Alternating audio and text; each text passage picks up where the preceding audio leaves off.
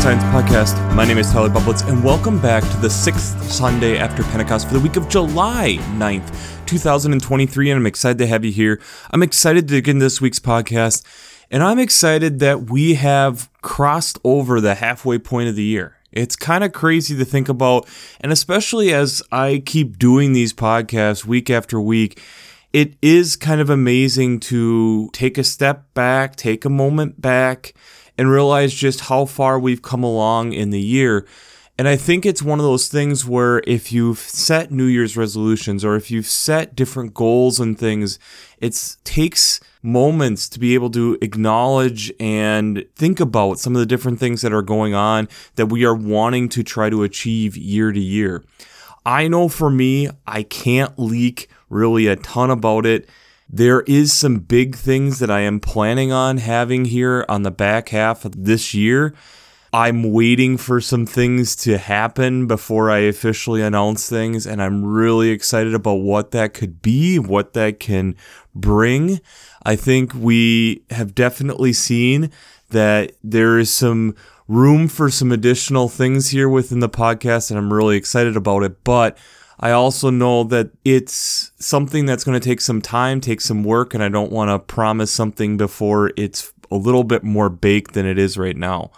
But I think also, like, when we think about that in the scheme of things, it's very similar to like within our own lives, how often we have these goals and things that we need to do or want to do, and how many steps it takes to get there, and how at times we give up too early or at times we get discouraged. And i think it's sometimes it takes us acknowledging a year is a long time. A year can do a lot of things so don't get disheartened. Don't get down on yourself because you haven't been able to achieve it yet. Give yourself time to be able to do it ties a little bit into when we are thinking about the question for last week, which was what groups do you feel are really well connected together? I know when I looked at the Wonder Wednesday post for this last week, I put snow geese as something that, especially if you've ever seen them migrate together and create their snowstorms as they rise out of the water together or rise as a group together, it's pretty impressive. And it's amazing to me watching snow geese and how when they're even coming into land, how they don't hit each other as they're kind of skimming across the pond as they're coming in for whatever dinner brunch. And I think it's amazing to think about that and to look at that.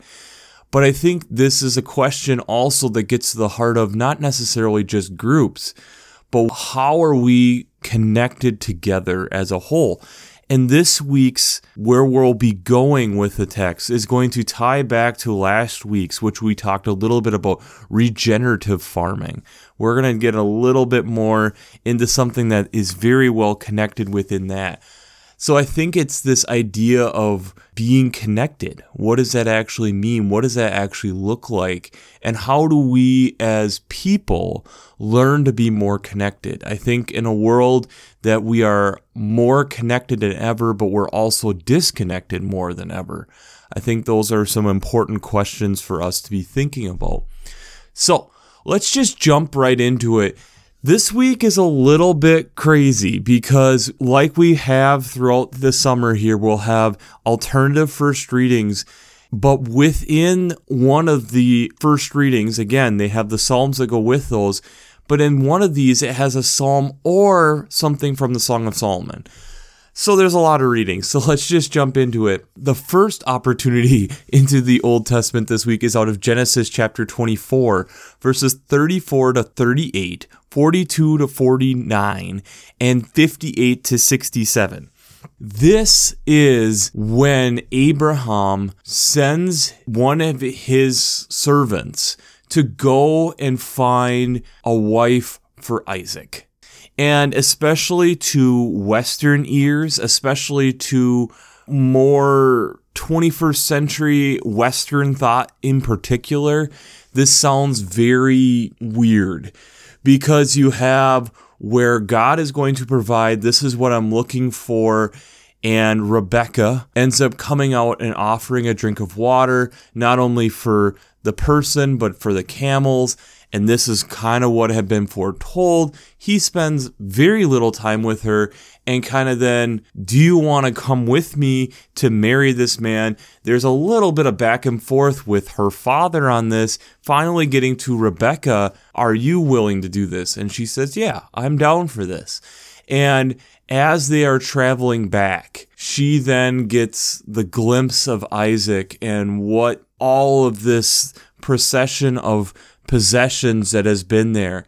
And she is overwhelmed with this connection to Isaac. And then we get here in the last verse that this is comforting to Isaac as he's getting over his mother's death, which happened a couple chapters before this. So Sarah is gone. Isaac is now going to be wed, and Abraham is still around. And you have the weird, unique, we're going to say unique wedding story of Isaac and Rebekah. So the psalm that you can select with this is Psalm 45, verses 10 to 17. So, this is again because of the story that we just heard, you're getting a little bit more of that language of like seeking a lover type. So, hear, O daughter, consider and incline your ear, forget your people and your father's house, tying a little bit into the Rebecca story and the gifts and the wealth. But also, this is a psalm of us recognizing the gifts that God has for us in recognizing and inclining our ears to what God is wanting us to go and strive toward instead of just where we're wanting to be and recognizing that there is celebration and enough to be provided not only for you in this time but for generations to come. The alternative to that is Song of Solomon chapter 2 verses 8 to 13 this then is the love song of Solomon, where you start getting some unique language on describing a lover. So my beloved is like a gazelle or a young stag. Look, there he stands behind our wall, gazing in at the windows, looking through the lattice. My beloved speaks and says to me, Arise, my love, my fair one, and come away. For now the winter is past, the rain is over and gone. The flowers appear on earth, the time of singing has come. The voice of the turtle dove is heard in our land. The fig tree puts forth figs, the vines are in blossom, they give forth fragrance. Arise, my love, my fair one, come away. Verses 9 to 13. This love song, this playing into the Rebecca and Isaac love story, that idea of being overwhelmed with the love that God has for us. The other alternative Old Testament text this week is out of Zechariah chapter 9, verses 9 to 12. And this is rejoicing in what God has done. God has continued to provide and have dominion over what is going on. And in doing that, is able to guide us to places where God is wanting us to be, but also to peace in certain ways, a peace within us, not necessarily always around us, but a peace within us. And the covenant that has been made is this stronghold, and this is what gives us the hope to continue to give this time to the Lord. The psalm that goes with that then is Psalm 145, verses 8 to 14. And this then is a psalm of recognizing the character of who God is, the steadfast love, how the compassion that God has for us, even as we continue to stray. That as we continue to recognize this, we continue to try to go back and recognize the glory of what God has done, this everlasting kingdom, this thing that's provided for generations. This is overwhelming of what God has done for us. The second reading or the epistle text this week is out of Romans chapter 7, verses 15 to 25a. This is the little bit of the change up text I feel like this week. And this is the recognition that the law is good, but it's sin that dwells within us and that there is this desire for us to do good, but yet the desire is sometimes overcome by the sin, the desires of our own flesh, the things that get in the way within our relationship with God. and that just obeying the law isn't necessarily going to help us build the relationship to the place where God is wanting it. And this internal fight that we hear Paul going through here of I'm trying, but yet I continue to fall short. And thanks be to God that Jesus came. This recognition of Jesus rescuing, but it doesn't mean that the fight is worth giving up on. This fight that we continue to go through because it's drawing us closer to God, even though we continue to fall short. The gospel text this week is out of Matthew chapter 11, verses 16 to 19 and 25 to 30. And this is Jesus kind of going on a bit of a rant here on how we fall short so much. That we are trying to reach these goals and things that we're having, and yet, as the humans that we are, we continue to fall short. And the verses that get omitted is then some woes that Jesus throws out to specific cities that are falling short. And then we get a little hope here at the last six verses here that we have a father in heaven. We have a creator who has this gracious will and that is extending it out to us for creation through his son and that we should be coming and laying the heavy burdens on Christ. This recognition of there is only so much you can do, and recognize that as you lay it on Christ, as you continue to work that relationship and talk it through, the guiding of where to go and how to do it will become easier. The yoke will become lighter. The idea of oxen yoke, that you would yoke your oxen becomes lighter. The burden is easier the more people you have working on it than just carrying it by one lonesome. So, before we jump into how faith and science come together this week, we do a shameless plug for Working Preacher. If, if you haven't checked out Working Preacher, I'd highly recommend it between the Sermon Brainwaves podcast, their commentaries, their discussions. Since I'm not ordained minister, I use them on a weekly basis. That'll give me some perspective and some different ideas on how to bring this podcast, along with the commentaries and other discussions and their podcasts that are going on over there. So if you haven't checked out workingpreacher.org, I'd highly recommend it. I'd also highly recommend checking out the Revised Common Lectionary coming from Vanderbilt's Divinity Library. I really enjoy how they lay out the text week to week, but they also have prayers, liturgical colors, hymns, but most importantly, the art. It is so important for us to be able to see how different people have interpreted these texts to give us some insight into new ideas and different ways of looking at things. So if you haven't checked that out, I'd highly recommend it. I'd also highly recommend checking out the links below for the Green Blades Preaching Roundtable and the Green Blades Rising publications. These are either a weekly reflection, looking at the text week to week, looking at different ecological echoes, implications, and urgencies to be able to bring into your weekly preaching, or it's a monthly newsletter to talk about some different events that are going on that might be applicable to your faith life and even your preaching life if that's something that you're looking at. I'd highly recommend it. The Eco Faith Network coming from the Northeast Minnesota Synod, it's an amazing resource. I have looked through it multiple times. And in fact, in the second half of the year, I will be doing one for you. I'll let you know when that's coming up. But it's a great resource, so I'd highly recommend checking that out. We struggle as humans with the concept of recognizing that God provides for us.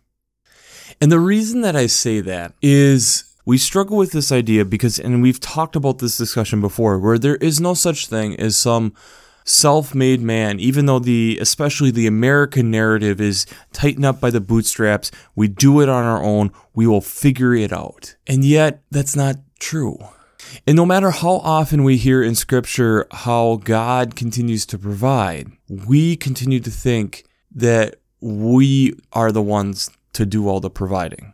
And it's weird because we know that, for instance, for most of us in a retirement package, that you're going to put money away, that it's going to go through compound interest. You're going to probably maybe do some additional investments. And there are certain things within that that are beyond your control. And there's the trust that others are going to help you with it. There's the trust that we're going to take the history that we've known from the past and take a gamble that it's going to be similar in the future. And as we learn more and more information, sometimes it's helpful for us to realize that, yeah, that's okay. And sometimes that's not. But it's the recognition in all of it that there's this point where we can't do it all. And that's perfectly okay. When we listen to that first Old Testament text that we went through in Genesis, it seems really weird to our ears. But think about it Abraham is setting up an arranged marriage for Isaac and it's not even that Abraham is going. He sends a servant. This is what I am looking for for my son. Go and do, and this is what God has told me to be looking for. And then you even have the discussion with the father of Rebecca, where there's some discussion back and forth as they are negotiating in a certain way, figuring out what this is all going to mean. Because it's a huge shift in the story. It's a huge shift in Rebecca's life and Rebecca's family's life. And yet we continue to read through Genesis and how Isaac and Rebecca are provided for. And that here we even get at the end of this text that Rebecca came and comforted Isaac as he was dealing and mourning his mother's death. There's multiple things that we're picking up there. That there was hardship and that is okay to have hardship within this life, but yet God is still going to be there to not necessarily try to fix it, but there to comfort and help in that process of us moving forward. This last week, there was some fairly alarming news, and I'll attach actually, I found the whole research article in the resources down below. But from 1993 to 2010, the globe has shifted its tilt. And we are seeing more and more this is humans interacting this. The Earth's tilt has changed by 31 and a half inches or 80 centimeters. And a major cause of this is because of the amount of groundwater that humans have pumped from the Earth. So not only are we having the issue of the warming climate, which then is melting glaciers and rising sea level, but on top of this, now because of how we are pumping water specifically in the western states of the United States. And what I had also heard was potentially northern India. That with the pumping of water to help with crops and moving that water around, we have shifted the earth 31 and a half inches on its tilt to the east, if I'm understanding this correctly. What does this actually mean?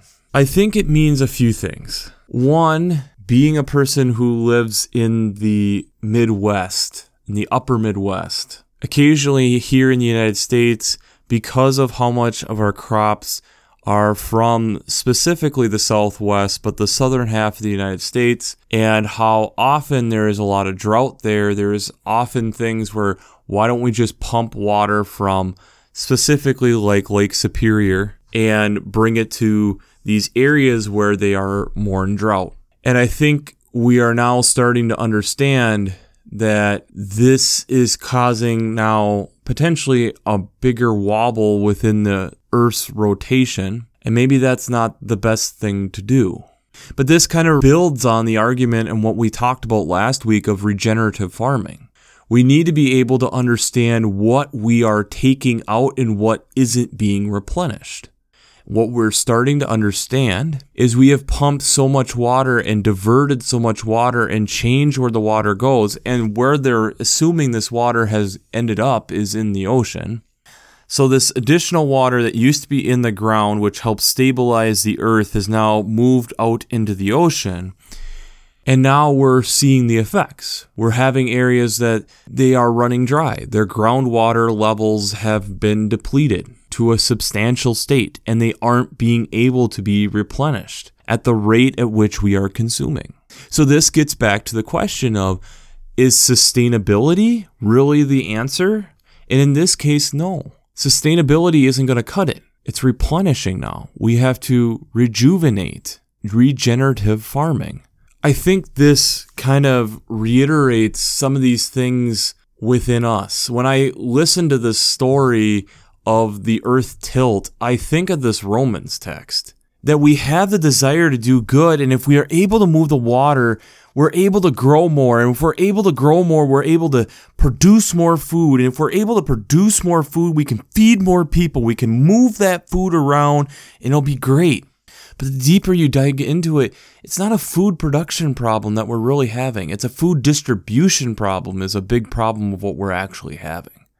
And now what we're realizing on top of it is the amount of work and effort and what we're putting in is hurting the environment. We've shifted the globe. We've literally shifted the globe. So what does that mean? I think that's where when Paul is talking about okay, I have the law, or in this case, I have the knowledge of what we have done. And now, do we keep doing the processes that have led to that? Or do I take that knowledge and change how we are doing things? And that is more difficult. And it's going to require more thought, more work, and it's going to be harder, initially at least, to do that. So, what does that mean? What does that mean to change what we're doing so dramatically? the gospel in verse 16. But what will I compare this generation? It's like children sitting in a marketplace calling to one another. We play the flute for you and you will not dance. We wailed and you will not mourn. We find things to bicker about. And sometimes when things are being presented to us, it is difficult for us to hear. It's easy for me in the northern Midwest to talk about we shouldn't send our water there, and now here's additional support on why because I don't have to worry about water. For the most part, my groundwater aquifers are fine. There's other concerns, maybe not getting enough rain where things dry up, but even that, I trust that there will be rain at some point. Where there's other areas that they're running out of groundwater and the rain isn't coming. And that's a much different argument. It's a much different discussion. And I think it's something that as a world, then we have to work together to understand maybe what we have been doing, we can't do anymore. But then we have to trust. We have to work together. We have to rethink things. And sometimes that's hard. But yet, that's where we have the love of your life can come in an unexpected way. The, how God continues to provide. And we can see that even in the Zechariah text this week. This understanding of the love that God does have for us, even when it's hard. And we get that in the second half of the gospel as well it sometimes means that we have to admit that we've made a mistake.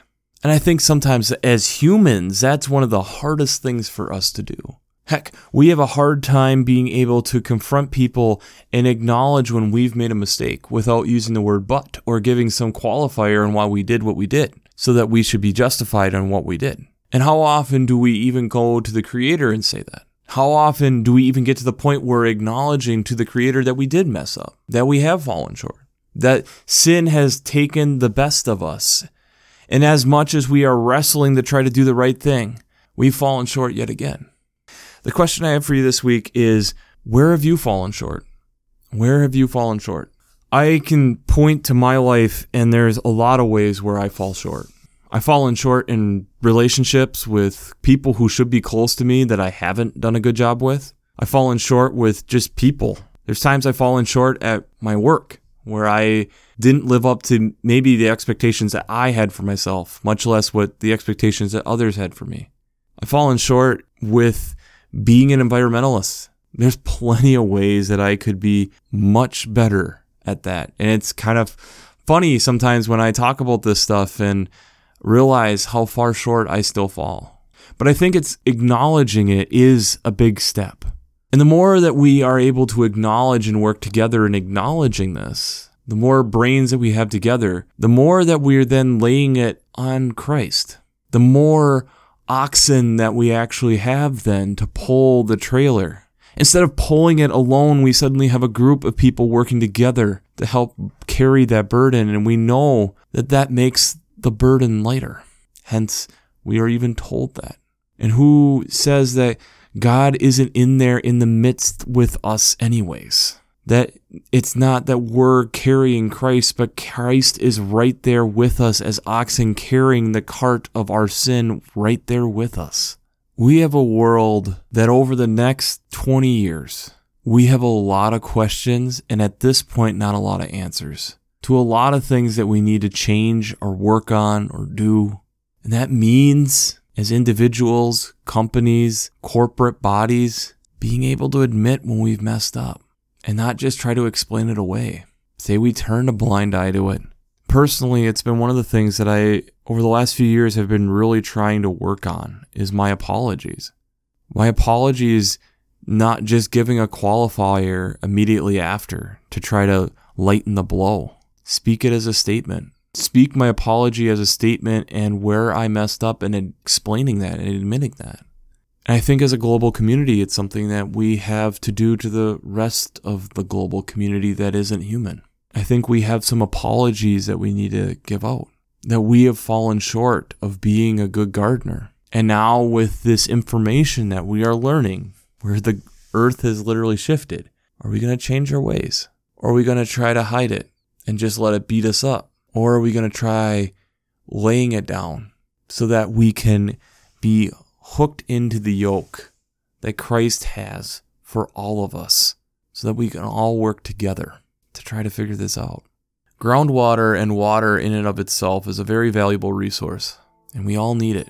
And I think it means then we need to be able to work together and think it through on how best are we going to solve these problems by working together maybe listening to something that's beyond our human understanding. Maybe the environment can teach us something on how it heals and in that process can help us heal.